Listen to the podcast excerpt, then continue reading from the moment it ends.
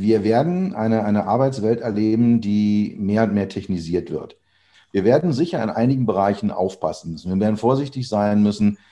Ähm, es gibt den sogenannten Turing-Test. Das ist äh, der Test, äh, wo ein Mensch mit einer unbekannten Instanz, entweder einem Menschen oder einer Maschine kommuniziert und hinterher sagen muss, war das jetzt ein Mensch oder war das eine Maschine? Und da sind wir sehr häufig schon so weit, dass wir diesen, dass das die Maschinen den Turing-Test bestehen, weil nämlich die Menschen sagen, ja, ich habe mit einem Menschen gesprochen.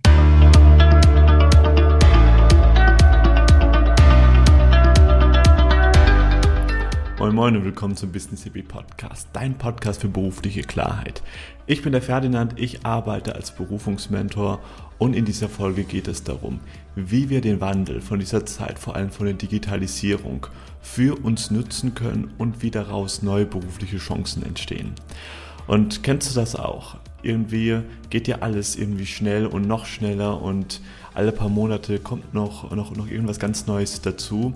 Und mir ging es eine lange Zeit so, und um, um, um, um ehrlich zu sein, ist es immer noch so, dass mich das manchmal wirklich überfordert und ich keine Ahnung habe, okay, was kommt jetzt als nächstes und wo muss ich mich noch irgendwie informieren, dass ich jetzt da nicht irgendwie auf der ähm, Strecke bleibe. Dafür habe ich mir jemand eingeladen, der davon ganz viel Ahnung hat, und zwar den Dr. Peter Rössler. Er gibt nämlich Vorträge im Bereich Sinnfindung und Technologie. Das heißt, wie unsere Technologie, wie die Technologie unser Leben beherrscht und wie wir es wieder zurückbekommen. Wir werden darüber reden, wir werden uns ganz wichtige Fragen stellen, wie wird die Technologie, wird irgendwie KI oder sonst irgendwas uns mal irgendwann mal ersetzen? was für Dinge kann eine KI niemals machen? Also wo bleibt der Mensch Meister? Und vor allem, welche neuen beruflichen Möglichkeiten entstehen denn durch diese ganze Digitalisierung? Und welche Fähigkeiten müssen wir uns aneignen, um überhaupt es in der, in der neuen Arbeitswelt bestehen zu können? Lass uns darüber auch gerne diskutieren, einfach ein bisschen reden. Das geht am besten in den Kommentaren von YouTube. Lass mich einfach hören ähm, und dann wünsche ich dir jetzt hier ganz viel Erkenntnis für diese Folge. Mein heutiger Gast ist Keynote Speaker, Berater, Coach, vor allem im Bereich der Mensch-Maschinen-Systemen. Er hat vor kurzem bei Greater eine ganz wunderbare Keynote gehalten, die mich auch sehr berührt und sehr inspiriert hat, wo es darum ging, über das Verhältnis von Mensch und Technik, wie Technologie unser Leben beherrscht und wie wir das vor allem wieder, wieder zurückbekommen.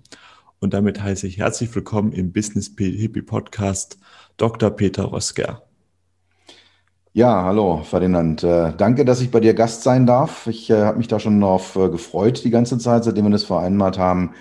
Und ähm, hoffe, ich kann deinen Zuhörern das ein oder andere an, an Mehrwert mitgeben in den nächsten 20, 30, 40 Minuten, wie auch lange auch wir auch immer jetzt hier miteinander reden werden. Ja, da bin ich mir absolut sicher. Pass auf, Peter, möchte ich mit dir gleich da mal ganz tief einsteigen.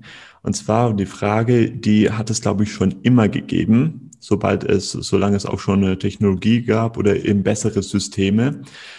Nimmt denn die ähm, Technologie oder nehmen denn Maschinen allgemein, sagen wir es mal ganz, das jetzt mal ganz, ganz, ganz, ganz groß gefasst, nehmen die uns unsere Arbeit weg, ja oder nein? Also schlichte Antwort nein. Die Idee, dass das Maschinen den, den Menschen ersetzen, dass Maschinen äh, die Arbeit auffressen, das äh, ist eigentlich seit ja, 100, 120 Jahren, seit der, der, der, eigentlich schon seit der ersten industriellen Revolution, also am Beginn des, des 19. Jahrhunderts, immer wieder eine Geschichte gewesen. Dass es hieß, ja, und, und wir als Menschen werden dann überflüssig, wir als Menschen haben dann nichts mehr. Das hat sich immer als falsch herausgestellt. Also egal, ob wir jetzt die erste, die zweite, die dritte oder im Moment läuft ja die vierte industrielle Revolution mit den, den Themen KI und Robotik. Es war immer die Befürchtung, es, es wird schiefgehen, es, es wird fürchterlich werden.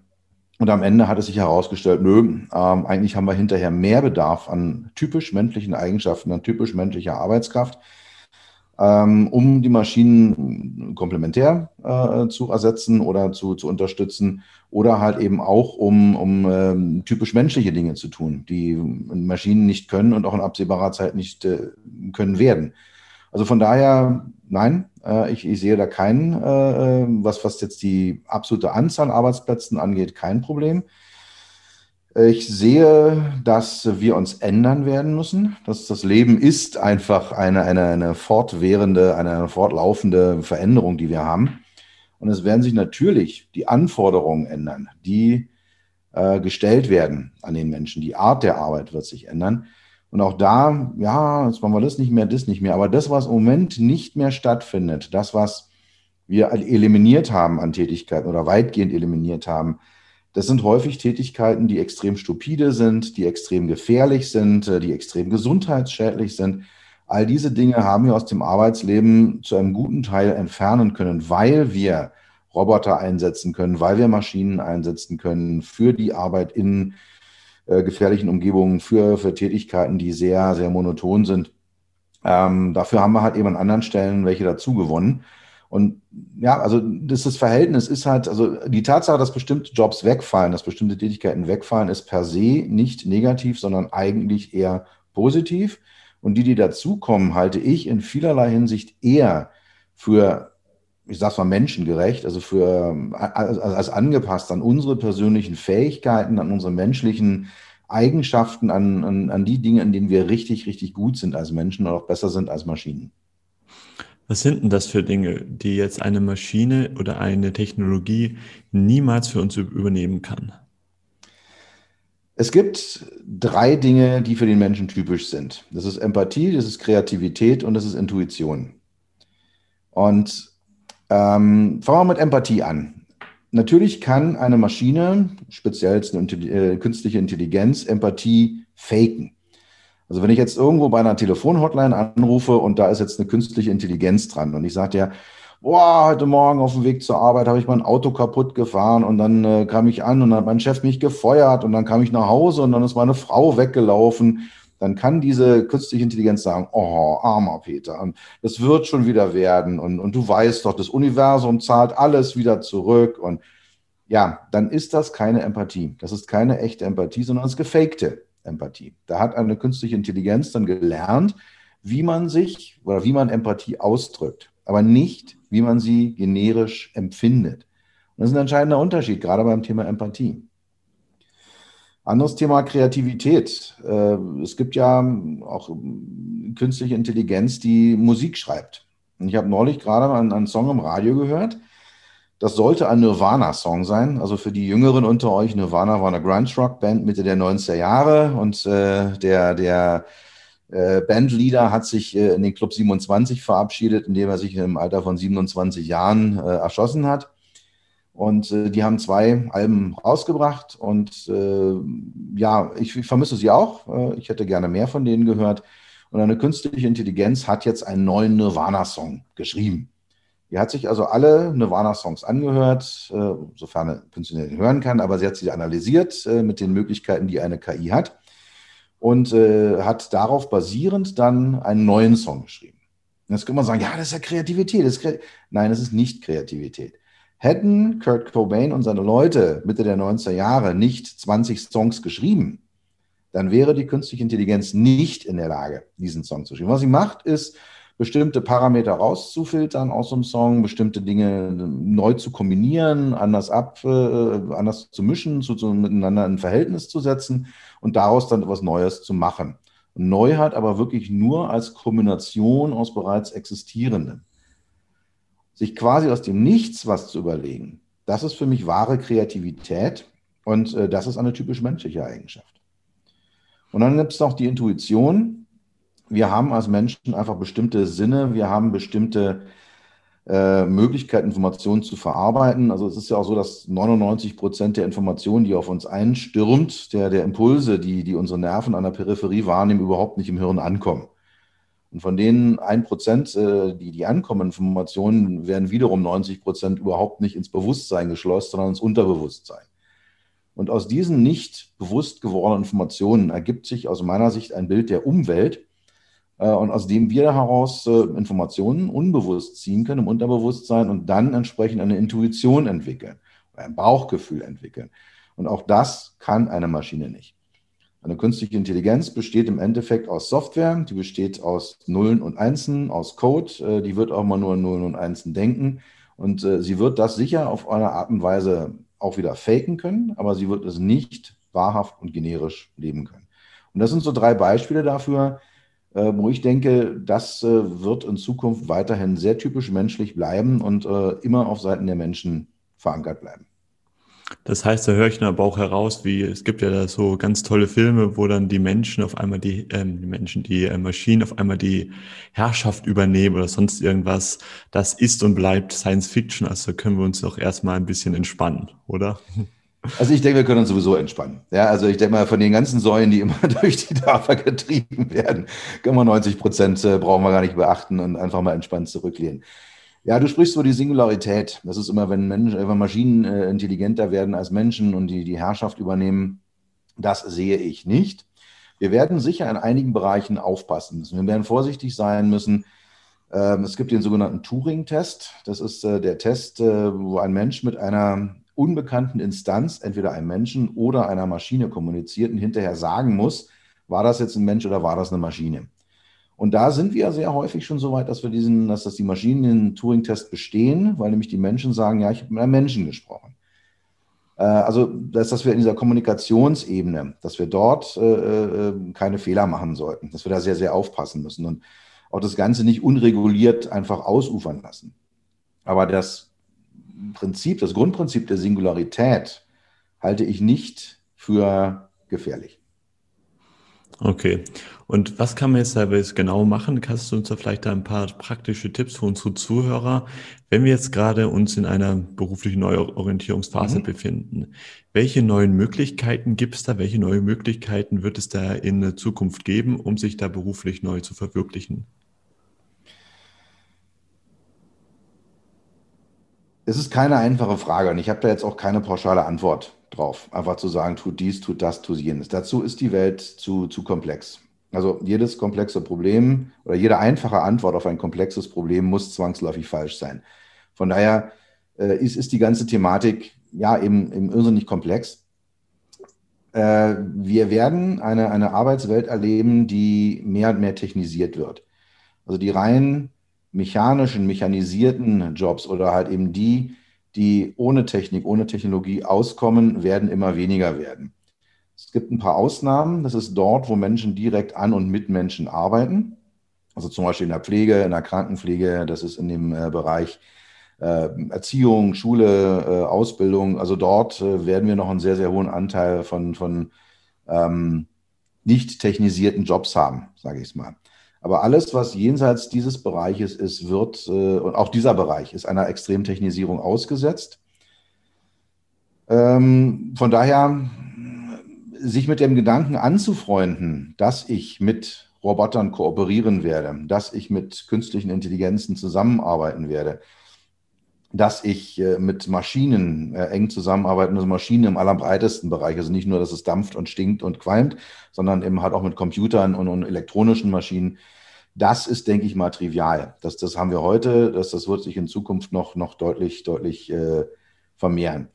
Das heißt also, ein, ein, innerer Widerstand dagegen, wie er auch in, in meiner Generation, äh, zu meiner Jugend äh, noch sehr, sehr stark verbreitet war. Ich will das nicht, ich will keinen Computer, ich will keinen PC auf dem, auf dem Schreibtisch haben ich denke mal, das Thema ist gegessen. Wir werden heute keinen 20-Jährigen mehr finden, der sagt, ich will kein Smartphone haben. Ja, das, das hat jeder erkannt, was das für ein Wert ist. Also von daher, dass das Thema ist durch. Ähm, ich denke mal, wir haben die, die unendlichen Möglichkeiten, die sich Technologie, die Technologie vor uns ausbreitet. Wir haben einen, einen riesigen Teppich, was jetzt Kommunikation angeht, was schnelle, direkte Kommunikation angeht was äh, Informationsaufnahme, Informationsverarbeitung angeht, was äh, das Suchen von Wissen angeht, was, was Bildung, was Weiterbildung, was Fortbildung angeht. Alles das sind Themen, die durch die Technologie uns in unsere Hände gegeben worden ist. Also ich kann mir jetzt bei Spotify deinen Podcast anhören und kann damit lernen. Ich kann mir auch andere Podcasts anhören und kann damit noch viel, viel mehr lernen. Ich kann mir Hörbücher anhören. Und ich habe da einen direkten Zugriff. Ich kann sofort, ja, wenn, wenn du mir jetzt ein Buch vorschlägst, gucke ich danach und dann kann ich es mir entweder auf meinen äh, E-Book-Reader runterladen oder ich kann, also diese Flexibilität. Und das gibt Möglichkeiten und das fordert aber auf der anderen Seite auch. Also das fordert die Menschen heraus, sich diesen zu stellen auch. Weil die Geschwindigkeit steigt und die Technologisierung steigt. Also wir, wir sind ja gerade in so einer, so einer Hockeystick. Äh, äh, Zeit, in der wir leben. Also wir hatten, wenn man jetzt mal so über die, die Menschheitsgeschichte schaut, fangen wir mal im Jahr Null an. Da gab es ein gewisses Level an Technisierung. Da gab es so ein paar Ölmühlen und dann gab es ein paar Windmühlen und dann, ja, also so ein bisschen was in der Richtung gab es. Äh, und wenn man dann jetzt eine Zeitmaschine hätte und jemanden aus dem Jahr Null ins Jahr 1000 nach vorne bringen würde, der würde sich da noch auskennen, der würde noch klarkommen. Da hat sich sicher das eine oder andere verändert, äh, ist verbessert, optimiert worden, aber grundsätzlich wäre diese Zeitreise möglich. Wenn man jetzt aber jemanden aus dem Jahr 1000 in die Jetztzeit transferiert, also auch nochmal gut 1000 Jahre nach vorne, diese Menschen werden komplett verloren. Erstens ist Technologie überall präsent, sie ist omnipräsent. Und zweitens hat sie sich in Kisten, in Schachteln zurückgezogen. Also statt irgendwelchen Holzbalken, die, eine mechanische Bewegung ausführen und Zahnrädern und Wasserrädern, denen ich zugucken kann beim Arbeiten, habe ich plötzlich softwaregetriebene Elektronikboxen. Denen kann ich beim Arbeiten gar nicht mehr zugucken. Ja, und dieser Schritt, und, und in diesem äh, Schritt befinden wir uns gerade, also sind wir gerade am Anfang einer, einer äh, revolutionären Veränderung, dass Technologie, nachdem sie immer sehr, sehr präsent war, sich jetzt zunehmend zurückzieht. Aber immer da ist und vor allem auch die Veränderungsgeschwindigkeit ständig zunimmt. Und das ist, da sehe ich die eigentliche Challenge. Also wie sollen wir als Menschen dieser ständig steigenden Geschwindigkeit, also es ist ein exponentielles Wachstum, wir haben ja alle in den letzten anderthalb Jahren gelernt, was äh, exponentielles Wachstum ist und bedeutet. Das haben wir in der Technologie seit, seit ewigen Zeiten und wir sind genau an dieser Kurve gerade, wo es anfängt anzusteigen. Noch nicht, noch nicht irgendwie weiter oben, sondern ganz am Anfang.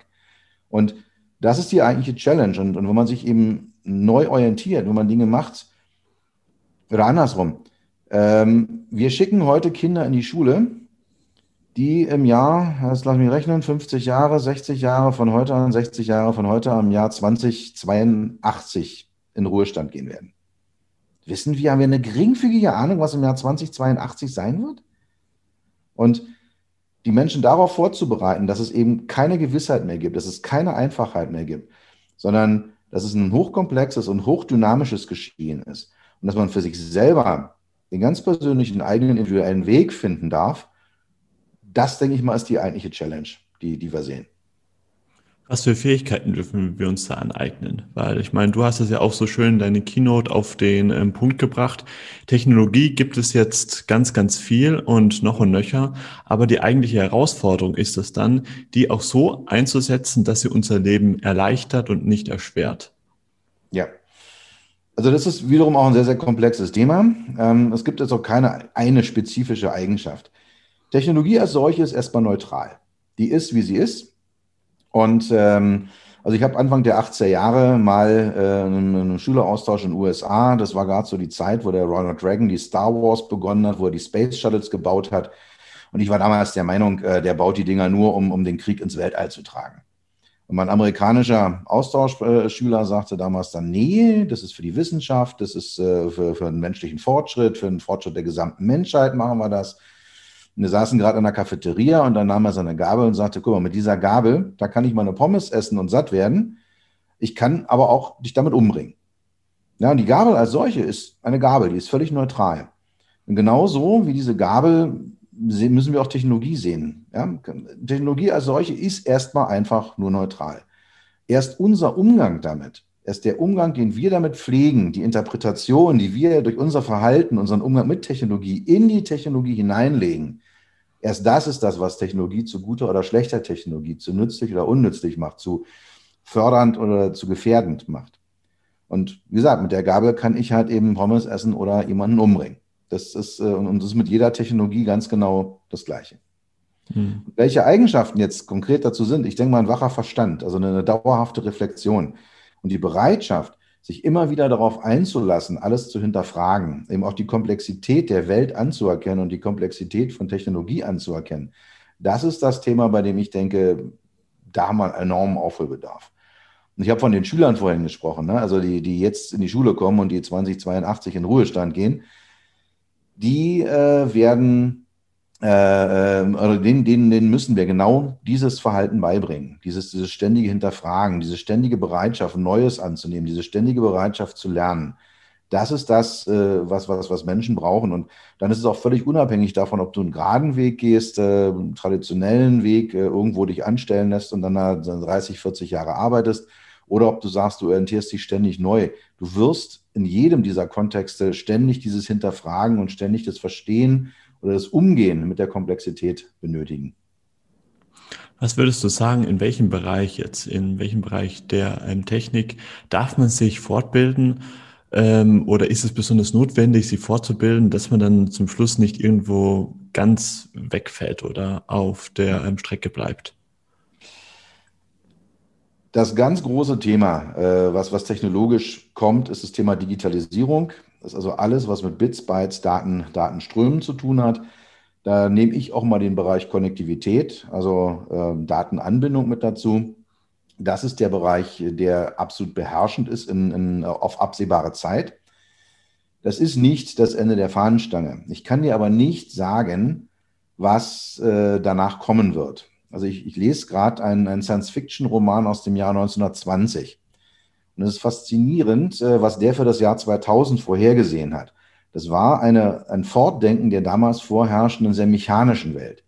Also da waren dann halt eben die Autoklaven zehnmal größer und dann waren die Drücke eine Million Mal höher, die man fahren konnte. Und ja, also, aber es war alles die mechanistische Welt, die damals vorherrscht. Und es hat sich ganz anders entwickelt.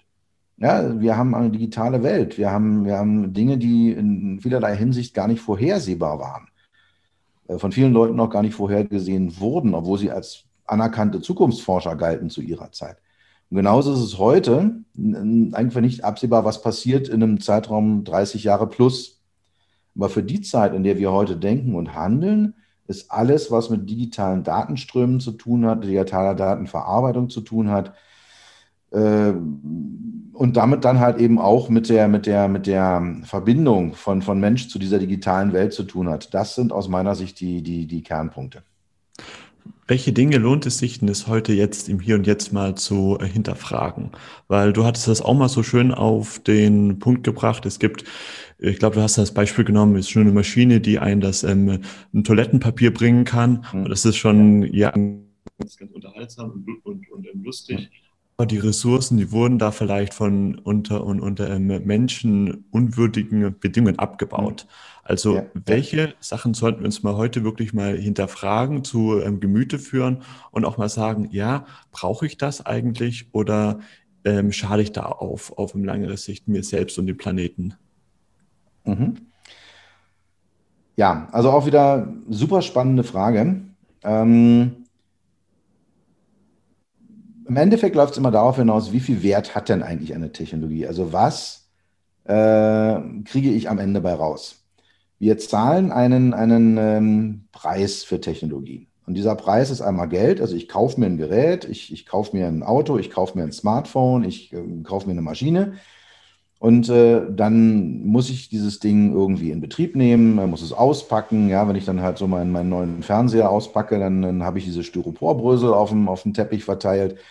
Da muss ich mich da reindenken. Dann hat sich da irgendwie einer, ohne den, den Dr. Peter zu fragen, eine HMI überlegt. Die ist dann also völlig kryptisch und, und äh, kaum nutzbar. Also das sind einfach so Themen. Also ich zahle einen Preis dafür.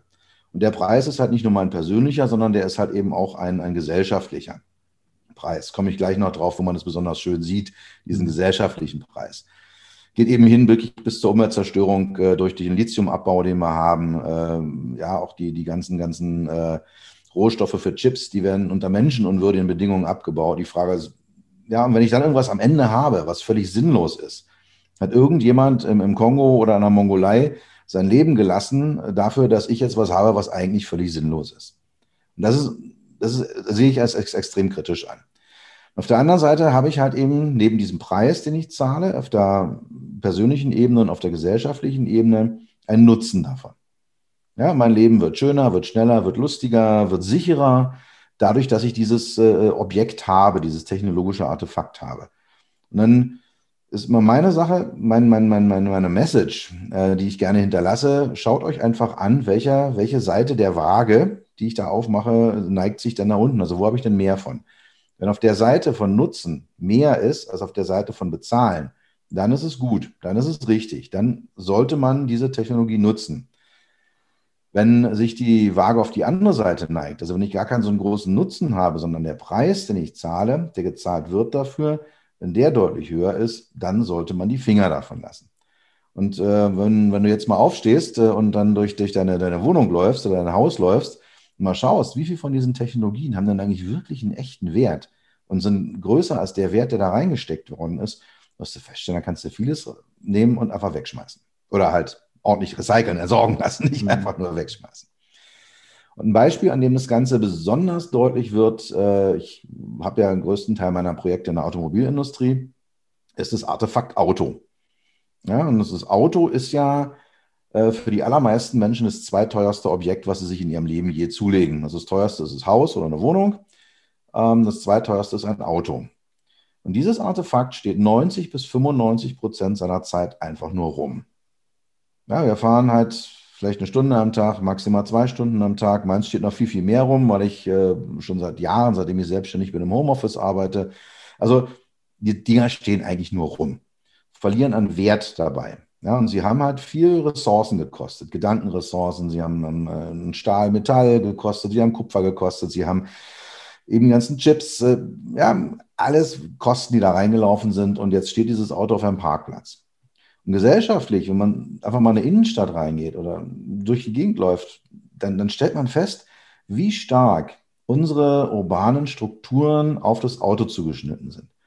Ich halte Flächen vor, um die Dinger abzustellen. Ich halte Flächen vor, um, um sie zu fahren. Ich halte Flächen vor, um einen Abstand zwischen vulnerablen Verkehrsteilnehmern wie Fahrradfahrern, Fußgängern auf der einen Seite und eben den Autos auf der anderen Seite zu machen. Ich habe da so einen riesen Flächenfraß wenn man sich dann mal an Innenstädte anschaut, die autofrei sind, merkt man auch, wie sehr äh, ähm, diese, dieser Autoverkehr, wie aggressiv der ist, wie sehr der belastet, wie sehr der auf der Seele liegt. Und das ist ein schönes Beispiel dafür. Und natürlich sind Autos super tolle Objekte. Und natürlich sind sie sehr, sehr gut entwickelt. Und natürlich verdiene ich auch mein Geld damit und zahle meine Rechnung am Ende des Tages. Aber wir müssen uns wirklich hinterfragen, wollen wir diesen Preis weiter zahlen, sowohl jetzt auf der Geldebene als auch auf der Ressourcenebene, als auch auf der gesellschaftlichen Ebene? Oder sagen wir, nee, ähm, wir können den gleichen Nutzen einer individuellen, freien, selbstbestimmten Mobilität, die so ein Auto ja ein Stück weit liefert, können wir den auch anders realisieren? Und das ist so eine klassische Frage, wo dann genau diese Waage, die ich da geschildert habe, äh, zum, zum Einsatz kommt. Hm, sehr schön. Peter, ich glaube, wir könnten da noch, noch ewig weiter quatschen, aber lass uns doch doch gerne schon langsam zum Ende von Interview kommen. Ich denke, wir haben gelernt, dass die neue Technologie nicht unser Feind ist, sondern unser Freund sein kann und dass es vor allem an uns liegt, dass wir jetzt nicht unbedingt irgendwelche Szenarien uns ausmalen, was dann irgendwann mal passieren sollen, sondern dass wir uns jetzt, heute hier und jetzt die wichtigen Fragen stellen, brauche ich das oder brauche ich das nicht? Also da deine, dein Beispiel mit dieser Waagschale finde ich da einfach wunderbar. Pass auf, ganz zum Schluss habe ich dann noch so eine kleine Frage und, und, und, und, und eine Antwortrunde mit all meinen Podcast-Gästen. Mhm. Es geht ja hier um Thema Arbeit und berufliche Erfüllung. Jetzt gehen wir mal ein bisschen weg von dem Thema. Was war denn für dich jetzt der wichtigste Punkt, um wirklich Erfüllung in deiner Arbeit zu erfahren? Ich habe ähm, 20 Jahre meines Lebens in der Automobilindustrie verbracht. Also ich habe äh, bei, bei, einem Autohersteller angefangen, bin dann zu einem Zulieferer gegangen. Die letzten Jahre war ich bei einem Dienstleister. Also klassische Karriere, alle paar Jahre ein bisschen größere Teams, bisschen mehr Geld, ein bisschen dickere Karre äh, vor der Haustür. Habe das also äh, gemacht und habe irgendwann festgestellt, ich bin der ganzen Sache müde. Ich habe da keinen Bock mehr drauf. Die ganze Politik, die ganzen Kompromisse, äh, diese nächtlichen Meetings, äh, die zu nichts führen, das, ja, wo ich mir dachte, ey, habe ich keine Lust mehr drauf. Und äh, habe mich dann selbstständig gemacht und es gab ein ganzes Bündel an Gründen, warum ich das gemacht habe und warum ich das genau zu dem Zeitpunkt mit knapp 50 gemacht habe, wo ich es dann halt eben 2015, äh, nee, 2015 war ich schon gut 50, also mit, mit 51 habe ich mich selbstständig gemacht. Ähm, und da gab es viele Gründe dafür. Aber einer war halt, ein Stück weit meinen Traum zu leben. Ein Stück weit eine, eine, eigene Mission, eine eigene Vision zu haben, eben Technologie so zu gestalten. Ich sage mal, make technology sexy. Das ist mein, mein Hashtag, mit dem ich auch in sozialen Medien unterwegs bin. Genau das zu tun. Also an den Kern des Ganzen zurückzukehren und zu sagen, wie kann ich denn das Leben von Menschen verbessern, indem ich Technologie verbessere, indem sie besser zugänglich mache, indem ich sie einfacher äh, gestalte, in, indem ich sie, sie attraktiver und, und, und, und spannender mache. Und das war so meine innere Mission, die ich hatte. Und die trägt mich jetzt bis, bis heute und die wird mich vermutlich auch die ganzen nächsten Jahre alle tragen, äh, durchtragen, damit ich da halt entsprechend, ähm, weil, ich, merke, ich kann da Dinge verändern, kann da Dinge tun. Und das ist für mich das, was, was für, zutiefst befriedigend ist, morgens aufzustehen, zu sagen, das ist mein Ziel und abends dann ins Bett zu gehen und zu sagen, okay, die und die und, und die Veränderung habe ich gemacht. Ich habe einen Podcast aufgenommen, der wird jetzt wieder einigen zig oder hundert Menschen neue Ideen äh, in, ins Hirn pflanzen. Wir haben jetzt hier diesen, diesen Podcast miteinander und ich weiß, da werden wieder Leute sein, die sagen, hey, der Typ ist ein totaler Spinner oder auch welche, die sagen, hey, der ist total inspirierend, da nehme ich eine Menge draus mit. Ja, dafür tue ich das, dafür mache ich das. Und das ist das, was am Ende mich dann auch zufrieden sein lässt und sagen lässt, hey, ich habe ein richtig schönes, reiches Leben. Hm, sehr schön. Die größte Lüge, die wir uns selbst über Erfolg erzählen, ist, dass Erfolg als solcher glücklich macht. Das war sehr, sehr klar und ich glaube, die Message war da auch sehr, sehr klar. Wunderbar, Peter. Vielen Dank für deine Zeit. Pass auf, wenn man jetzt von dir noch ein bisschen mehr erfahren möchte, wenn man sich noch von dir noch ein bisschen mehr inspirieren lassen will, was ist da dein Lieblingstor zur Welt? Wo kann man das am besten machen? Man erreicht mich entweder auf meinem Handy 0172 384 2475. Man erreicht mich auf LinkedIn. Äh, das ist das soziale Medium, in dem ich eigentlich ausschließlich im Moment unterwegs bin mit meinen beruflichen und professionellen Themen. Ansonsten unter www.peter-rösker mit R-O-E-S-S-G-E-R.com. Das ist meine Website für die Speaking- und Inspirationsthemen. Wunderbar. Und einen eigenen Podcast hast du ja auch noch. Genau. Werde ich alles runter in die Shownotes packen. Da können unsere Zuhörer einfach nur draufklicken. Und dann bedanke ich mich sehr für deine Zeit. Ja, ich bedanke mich bei dir, dass ich die Chance bekommen habe, äh, ein paar von meinen Ideen, von meinen Gedanken hier auszubreiten, dass ich ein paar von deinen Zuhörern erreichen darf und äh, eventuell den einen oder anderen wirklich noch ein Stück weit verändern konnte. Herzlichen Dank. Da bin ich, da bin ich mir sicher. Danke, dass du dir diese Folge bis ganz zum Schluss angeschaut hast.